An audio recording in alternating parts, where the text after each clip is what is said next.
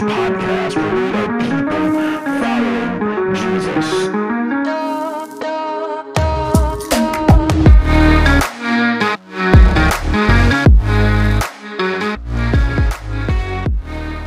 What's going on, everyone? My name is Brian Williams, and I am the pastor of Restoration Church in Traverse City, Michigan. Thanks so much for allowing us into your digital life and tuning in to this message. If you would like to get involved with anything we have going on, you can do so at restorationtc.com. While you're there, you can find out about events, get to know a little bit more about what we believe, and you can also give a donation. Now, we're set up a little different than most in that we have a community account where 100% of your donation goes directly back into the community, both locally and globally. We've partnered with organizations like Freedom Builders here in Traverse City, World Orphans, and Charity Water.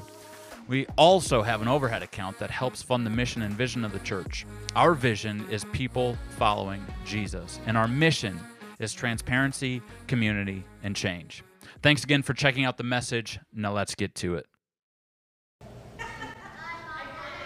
I'm not gonna. I'm not. We're not even gonna talk about it. That's. I'm not even gonna go there. All right. Uh, how you guys feeling today? I shouldn't even ask that question, but I'm going to anyway. How you guys feeling? You good? Yeah, we're all right. We're here, I guess. And uh, yeah. So my name's Brian. I am glad that you're here. Uh, I'm glad that I'm here. Um, you guys can be glad or not be glad. I don't know.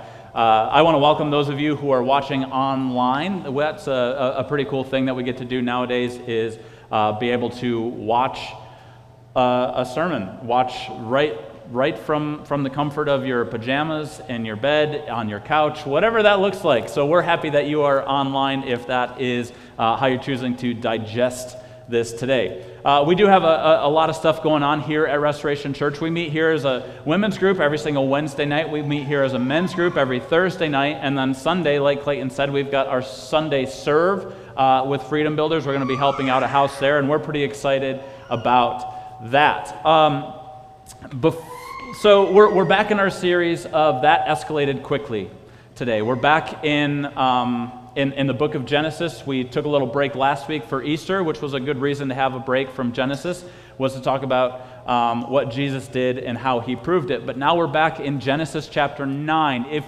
if you remember where we left off, some of you are here, some of you are not, if you caught it, uh, Noah was still stuck on a boat.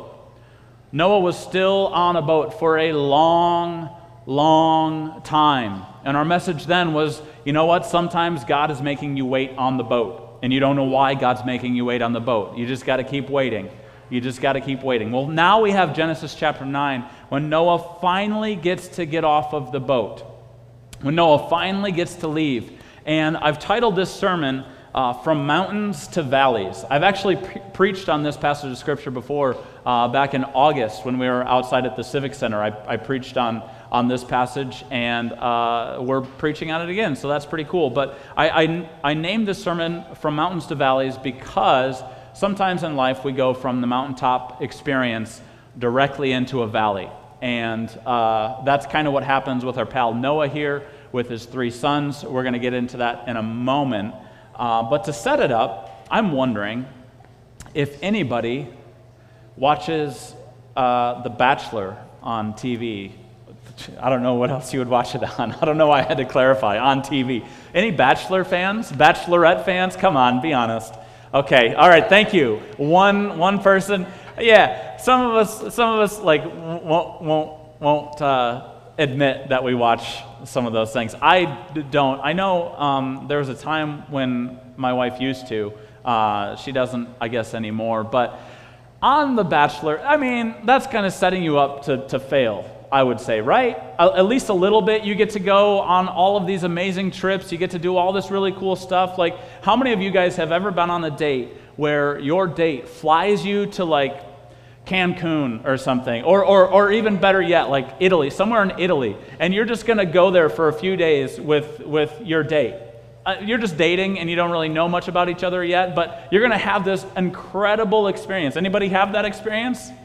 No, I, I haven't either. I've never took Leah to Italy um, when we were dating or when we're married now. Um, it just isn't a thing that we have planned. But Um, I'm glad if you did, but that's I'm actually a little bit jealous of you if you if you have. But we have these these crazy expectations on, on the bachelor and the bachelorette, right? Where they're like, hey, listen to, to, to, to this, look at what we get to go do, we get to go do all this stuff. And it's no wonder that most of these relationships fail. Because if your whole experience of meeting someone and then dating them for the first, I don't even know how long it lasts. Does anybody, a season, so it must last a while. If, if your whole experience of getting to know this person is just awesome experience after awesome experience. We're going to Italy, we're going to uh, everywhere else. Like we have all of this cool, we're in this really cool house or whatever that looks like.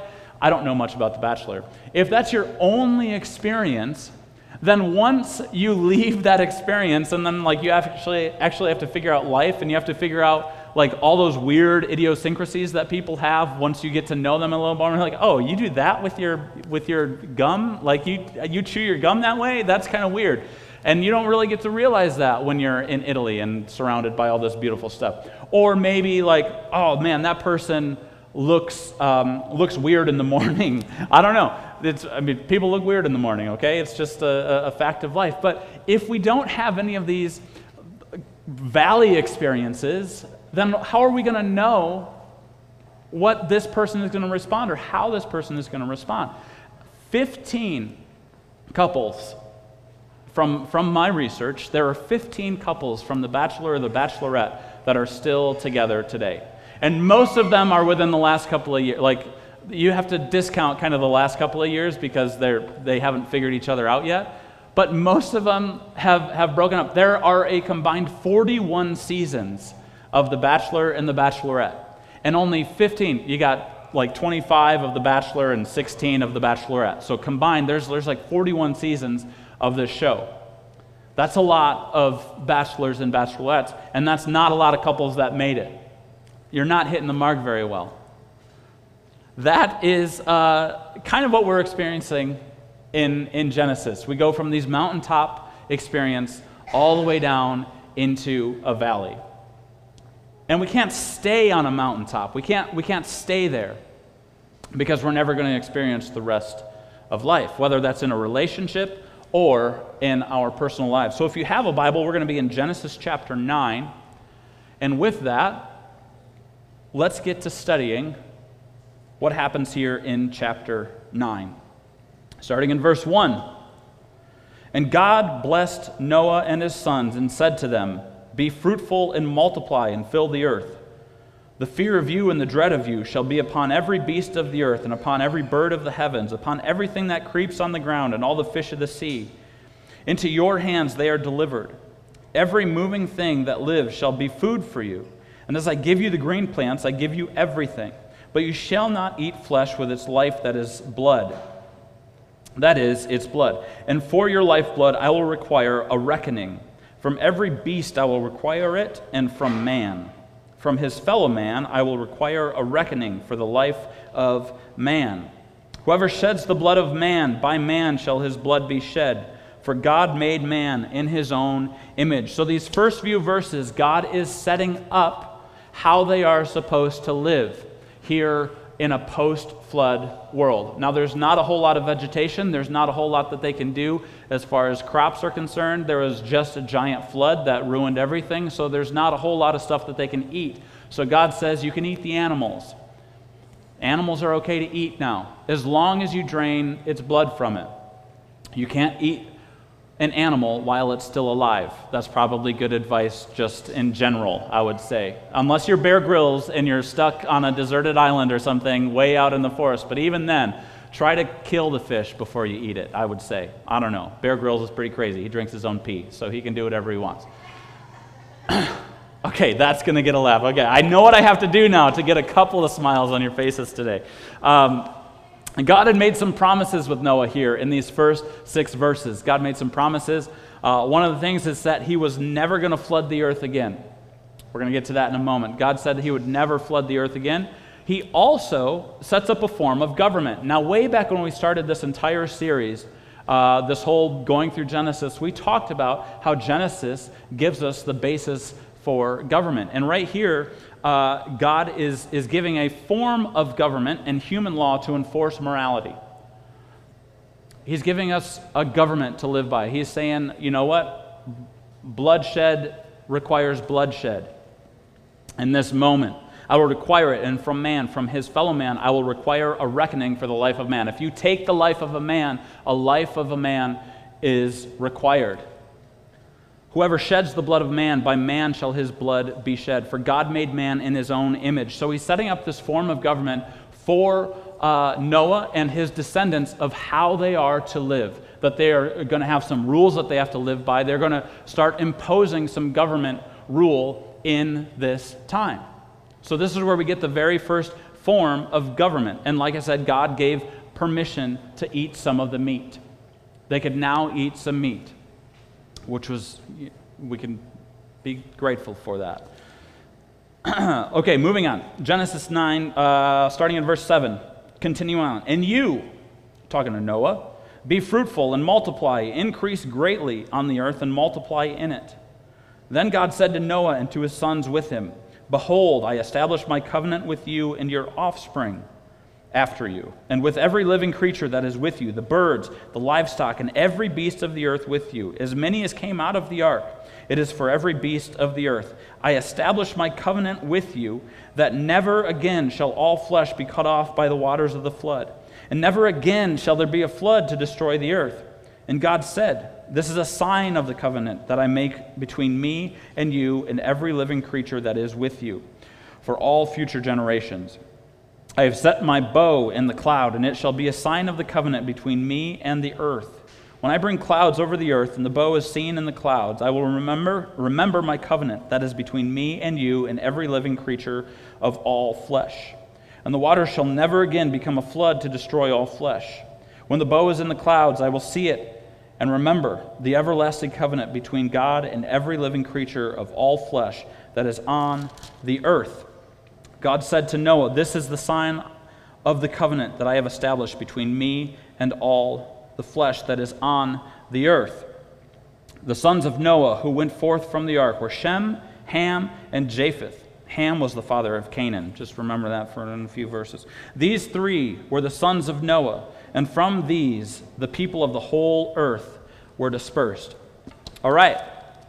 So we have this first, uh, second bit of scripture here, and uh, God talks quite a bit about the rainbow, the covenant between him and uh, man that says, I'm never going to flood the earth again. Again, we talked about this a couple of weeks ago why it was a worldwide flood and the evidence of a worldwide flood. And if it was a worldwide flood, then this promise, or if it wasn't a worldwide flood, then this promise doesn't make any sense because there's been flooding. There's been a lot of flooding. We just went to Nashville a week and a half ago, and guess what? There was flooding down in Nashville. So if it was just a partial flood, then that doesn't make any sense. But it was a whole flood, and so God said, I'm never going to flood the entire earth again. Basically, what God says next is now it's time to get to work. Now it's time to get to work. You can't stay on the mountaintop. And that's our first point today. We can't stay on the mountaintop. See, Noah and the ark rested right on the top of the mountain, and it was pretty awesome. It was cool to, to just like, okay, we're, we're safe, we're sound, we've got dry land, here we are, we're good to go. But we can't stay on the mountaintop. God said, there's some work to be done. God told Noah, go and multiply the earth. You and your sons and your families, go multiply the earth. Restart creation, basically. Let's get this rolling. We can't stay on the mountaintop.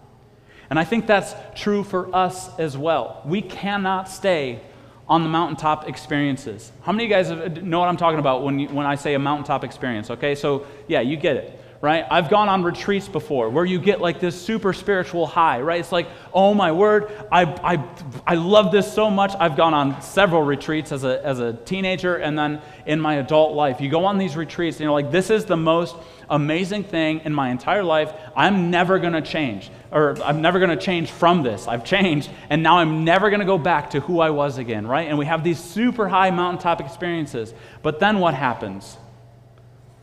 The next week happens, right? You have to go back to life, right? You, you can't just stay in that, that, that fantasy land of like being at a retreat Oh, I wouldn't want to. The food isn't that great. Right? Like camp food is okay, but it's not, I, I wouldn't want to do it for more than a weekend. My gut starts to feel it by the end of the retreat for sure. So I think that's why they only do them for three days max. Is like, you guys, we need to give our bathrooms a break here. And it's because of our food, we get that, but we're also a, a ministry, so we don't have a ton of money to go around. So, um, yeah, uh, I don't know where I'm going.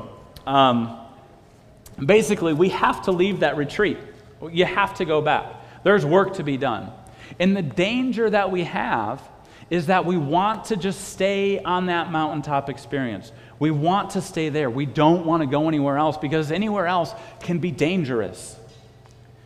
Living this Christian life is a dangerous thing. Going out into the world is a dangerous thing. You know, it would be a lot easier if we could just all stay in little huddles on our own little mountaintops where we didn't have to talk to other people who weren't Christians and get their icky sin on us, right? Because Christians don't sin. That's the. Because we're perfect in, in every single kind of way, right?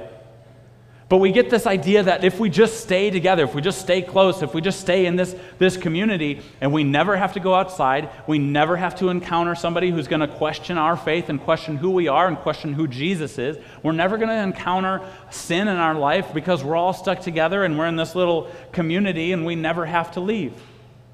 A lot of us think that way, and a lot of us set up rules for ourselves that, that keep us from going into the world around us.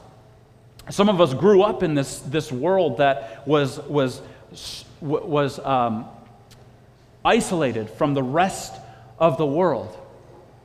And you had no idea what the world was about. I've, I've seen it happen. I mean, uh, my family wasn't quite that way. We had rules, but we could go and watch movies and stuff, so we knew what was going on. But there are people who, who, who, who are in that isolation who then come out of that isolation to a whole new world, and they don't know what to expect or how to expect it, and they're not prepared for life. Because we thought if we just stay on this mountaintop, if we just keep these rules all together, if we just keep this all, all to ourselves, then nothing bad is ever going to happen and we stay on this mountaintop. And Noah could have done the exact same thing. But we wouldn't exist had Noah just stayed on the mountaintop. If Noah just disregarded what God said and said, you know what, I know you want us to go get to work, but it's safer here on the mountaintop. I can work this land if I need to, right here on the mountaintop, and, and we don't have to go venture out into the world and see the chaos of what is about to, to, to go down. I'm not saying we shouldn't cherish the mountaintop experiences. We should. Mountaintop experiences are wonderful experiences to have mountaintop experiences are great, and we can look back on them and think about what they've done in our lives, and we can look back and see how we've grown from these mountaintop experiences. I could list a few of them off. One of them is when I met my wife at a retreat. I, can't I don't remember anything else about the retreat. I remember my wife, but I don't remember the speaker. I don't remember the music. I don't remember any of the study or any, I don't remember anybody else that was with me on this, this retreat. I knew my youth pastor was there because what kind of youth pastor would just drop kids off and then leave? That would be me. I would like to do that if I was still a youth pastor, but um, it's frowned upon, I guess. But I knew him. I knew that he was there. I knew my wife's youth, youth pastor was there, and I knew that my wife was there. And that's where I met my wife, and that was a mountaintop experience for me. Another one was uh, there was that same retreat a few years earlier when I do remember the speaker. And the speaker was really good, uh, and, and he said some things that really impacted my life. And then I went out from that and became a, a different Christian. I, I, I grew a little bit more, I grew a little bit closer to Christ in those moments because he was grooming me, he was preparing me for something. And then in this uh, the, in my adult life, I remember it really well. One retreat that I went on, I had to go lead worship for, and I didn't really want to go. I didn't really want to lead worship. I didn't want to be a part of it. Um, but they needed a worship leader, and so I was like, ah, fine, I'll, I'll go and, and lead worship here. Again, I don't remember what the speaker said. I remember the speaker. We became friends that weekend, but this was several years ago. I don't remember much about him. I don't remember the topics, I don't remember the scripture, but I do remember getting away and spending time with God, isolated between just me and God and having these moments. Up until that point, I had gotten so busy in life. I was leading worship, I was preaching from time to time, I was on the board, and this was just all a volunteer position, and I was helping a startup company at the same time, and we had a growing family. I was a little strapped for time. And so this weekend came, and I was like, oh, wow, I've got some time. I can focus on my relationship with Christ. And I, my, my, my relationship was strengthened with Christ. And the reason why this one came immediately after, just a couple of weeks after this retreat, was when my sister in law was diagnosed with breast cancer. And so we were able to walk through this terrible valley. I was able to walk through this terrible valley with my family because of the mountaintop experience that I had had before. We can't stay on the mountaintops, we have to keep going.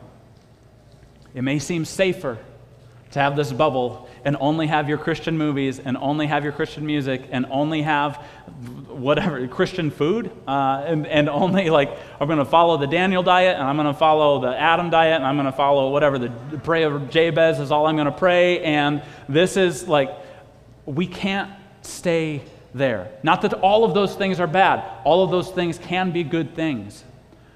But we're not going to make an impact in the community around us if we're not in the community around us. Mountaintop experiences are great, they bring us closer to Christ, but we can't stay on top of the mountain. Let's keep going. Verse 20.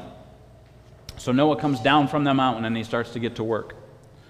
Noah began to be a man of the soil, and he planted a vineyard. He drank of the wine and became drunk and lay uncovered in his tent. that escalated quickly. And Ham, the father of Canaan, saw the nakedness of his father and told his two brothers outside. Then Shem and Japheth took a garment, laid it on both their shoulders, and walked backward and covered the nakedness of their father. Their faces were turned backward, and they did not see their father's nakedness. When Noah awoke from his wine and knew what his youngest son had done to him, he said, Cursed be Canaan, a servant of servants shall, be, shall he be to his brothers. He also said, Blessed be the Lord, the God of Shem, and let Canaan be his servant. May God enlarge Japheth, and let him dwell in the tents of Shem, and let Canaan be his servant. After the flood, Noah lived 350 years. All the days of Noah were 950 years, and he died. Next point valleys are inevitable. Valleys are inevitable. Here's Noah. You got to understand Genesis 6, if we want to go back to that, we don't want to. But if we did, we would see that Noah is called righteous. He found favor with God. He found grace before God. Noah was righteous in all the earth. He was, he was a great guy and he goes on the boat. He spends a lot of time on the boat, and then he gets off the boat, and God says, Good mountaintop experience. Let's get after it, get to work. So the first thing Noah does is he plants a vineyard, which is pretty great. There's a lot of vineyards around here, they're all wonderful. And then he drinks of his own wine. He's like, Well, I better taste test this. And he tastes it, and he tastes it, and he tastes it, and he gets drunk. Not just a little bit drunk, not just a tiny bit drunk, not just like a little bit tipsy, blackout drunk and he falls asleep and he's naked. Valleys are inevitable. Noah and Ham both sinned. And I've, and I've talked about the drunk thing before. We're going to touch on it briefly today. We're not going to go heavy into that. What I want to focus on is that valleys are inevitable. And there's a couple of different ways we can respond to them. Number one, I want to take a look at Ham and what Ham did. He didn't just see his dad naked, which would be weird. I've never seen my dad naked, thankfully. He didn't just see his dad naked, but he made fun of his dad. He reveled in what his dad had done. He loved that his dad sinned. He loved that his dad was this mighty hero, this conquering hero, this guy who had withstood the flood and the rains, and he was the one appointed by God to do this whole thing. He loved seeing somebody like that fall, watching a giant fall. And boy, do we love watching giants fall still today, don't we? We can't get enough of it. We have this whole cancel culture now where it's like, oh, I'm not bad, but look at what that person did. Look at what this person did. Look at what that guy just did. We love to watch those giants fall, don't we? Especially in the faith, especially in the Christian circles. We are ready to cast out anyone who takes a tumble, whether they do it on purpose or they're just questioning things. We revel because somehow it makes us feel better. Somehow we're like, oh, good, at least I'm not this person, right? I remember when Rob Bell wrote uh, the, whatever that book was about hell. It wasn't all about hell, but it had a little bit to do with hell. I think it was Love Wins. Yeah, that's what it was. He wrote this book called Love Wins. And say what, I, whatever you want to believe about Rob Bell's, whatever. What the church did, though, they immediately excommunicated the guy and left him on an island. So, what's a guy going to do on an island who no longer is accepted in the church anymore? Well, he's just going to keep going down that path. And his theology is kind of messed up. But the church was so quick to say, you know what, you wrote this book, we don't like you anymore, and get out of our circle. Get out of our circle. Not showing grace, not showing love, not showing mercy, not coming alongside and be like, ah, I don't know if we agree with everything in your book, but let's talk about it. Let's have a conversation about it. Maybe we can figure something out. It was like, nope, he's gone. You can think of, of, of, pastor after pastor. There was a guy, um, I forget what his, uh, Perry Noble, pretty famous preacher. And he came clean that he was addicted to alcohol and he lost his position at the church. It was a huge church. He was doing a lot of really crazy cool stuff. He, he was an alcoholic and he admitted to it, and now he's not at that church anymore that he planted. We love to watch giants fall. Be careful. This was the problem that Ham had, I think as he reveled in watching his dad fall.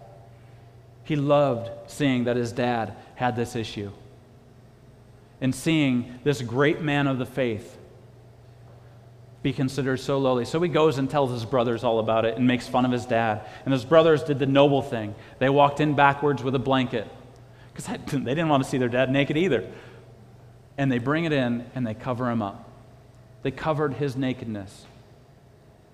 So, how do you respond when people fall? Not just pastors, not just celebrities, not just whatever, but people around us in these circles. People are going to fall within Restoration Church. We're inevitably going to walk into valleys, we're inevitably going to fall into valleys. What's our response going to be? Are we going to laugh and shame people's nakedness, their humiliation? Are we going to bring it on even further? Or are we going to do what their brothers did and show a whole lot of grace and bring a blanket over and help cover them up?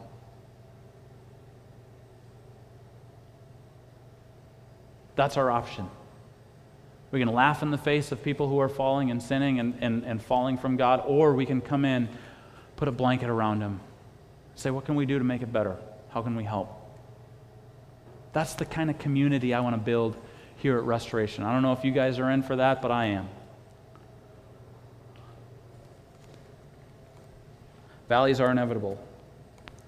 We're going to walk into our own valleys.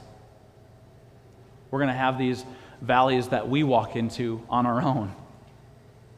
We're going to be the ones that fall. It's not just people around us that are going to fall. We are going to fall. Sometimes God leads us through valleys. I think of uh, an artist who, who, who draws. Um, typically, an artist, if you just did lines, it's not very, there's no depth to it, right? There's just like stick figures is essentially all it is. There's not a whole lot of depth to that. in order for an artist to really make something pop, to really come to life, I've, I've got a friend who, who draws quite a bit, and I see him drawing, he doesn't do a whole bunch of lining, he does a lot of shading. The shading is what brings this artist's drawing to life. Have you ever seen just like a brilliant drawing and it's just like that looks so realistic? That looks so lifelike. The reason it looks so lifelike is because of all the shading, because of all the shadows that are required. Guys, in our lives, we can be a very two dimensional person, stay on the mountaintops, have no shadows whatsoever, but sometimes the shadows are going to bring us into that 3D realm and really develop us even further. The valleys are inevitable, and sometimes the valleys are necessary. Sometimes it's the testing of our faith. And we need to be okay with the testing of our faith because it brings about endurance. You can read about that in the New Testament if you want to. Read about it in James. Testing is a valley, but know that we have God with us. Now, just the, the, the, one quick thing that I want to talk about with alcohol is, is we can go into these valleys and we can numb ourselves with alcohol, but alcohol is a depressant. It's going to make you feel worse eventually. It suppresses, it, it, it, it depresses all of the feelings, it depresses all of the emotions that we have, it depresses uh, our, our thought process, it depresses our judgment. In Galatians chapter. Uh, or Ephesians, sorry, Ephesians chapter 5, verse 18 says this, and do not get drunk with wine, for that is debauchery, but be filled with the Spirit. Be filled with the Spirit. This is what I want to say real quick about this. Alcohol is a depressant, the Spirit is a stimulant. When you're going through these valleys, don't lean on the bottle. When you're going through a hard time, don't lean on the bottle. If you want to have a good time with some friends and you can share it and you can be uh, responsible with it, if it's not a dependent for you, then go for it. If it's a dependent for you, then stop. Don't be dependent on the bottle to get you through something. Be dependent on the Spirit to get you through something. The Holy Spirit is a stimulant. The Holy Spirit is going to urge you on, it's going to help you out of those valleys. Alcohol is just going to keep you there. That's all I'm going to say about that. it's like Forrest Gump. okay. Um, valleys are inevitable. Valleys are inevitable. Psalm 23 is a very familiar psalm. Read this, and I've got one more thing to say. Talks about going through valleys. I just want to read this psalm. I know you've heard it a billion times probably, but let me read this psalm for us as we go through valleys. Valleys are inevitable.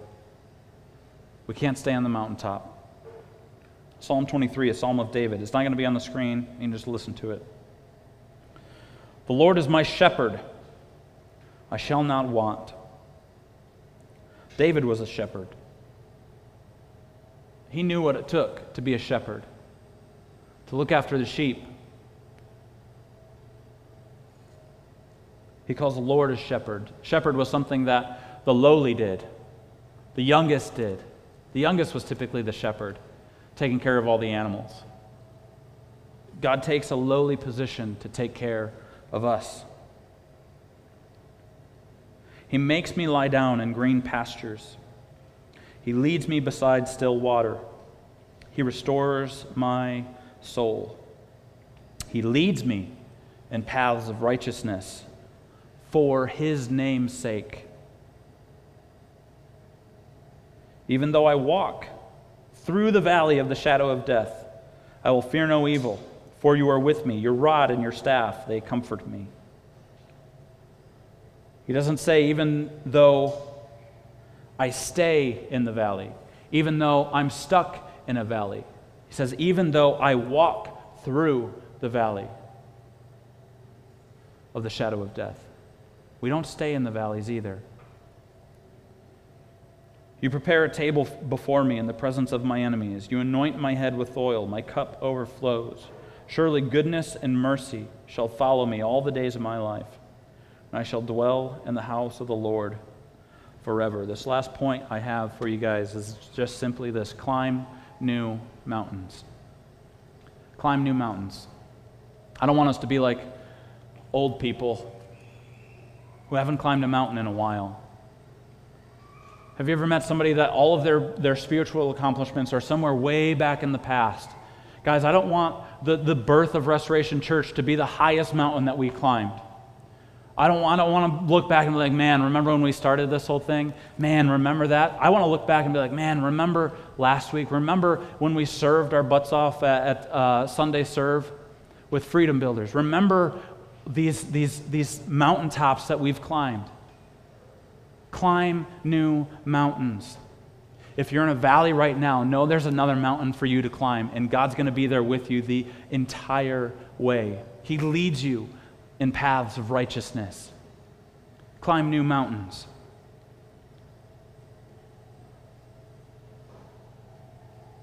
The band's going to come back up. Hannah and Sean are going to come back up. They're going to lead us in another song.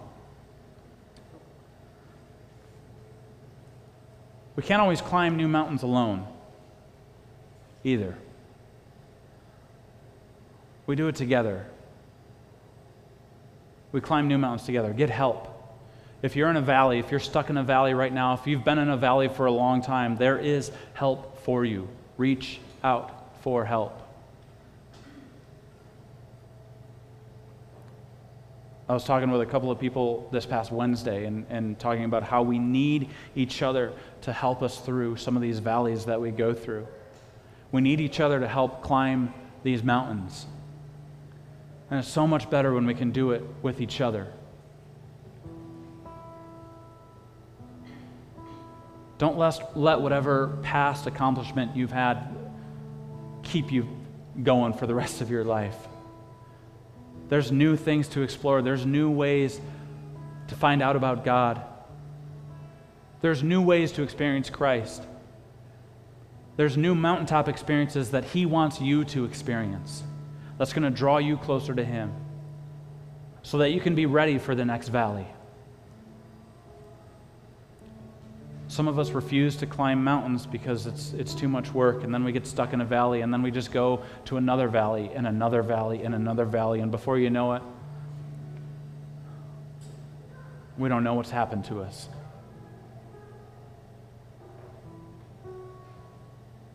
A valley experience leads us to new mountains. Let's pray. Heavenly Father, God, I pray that these, uh, these valleys would spur us on. God, we wouldn't get stuck in a valley. We'd remember that you lead us through valleys sometimes, but you don't make us stay in the valley. God, we can go up to the mountaintops.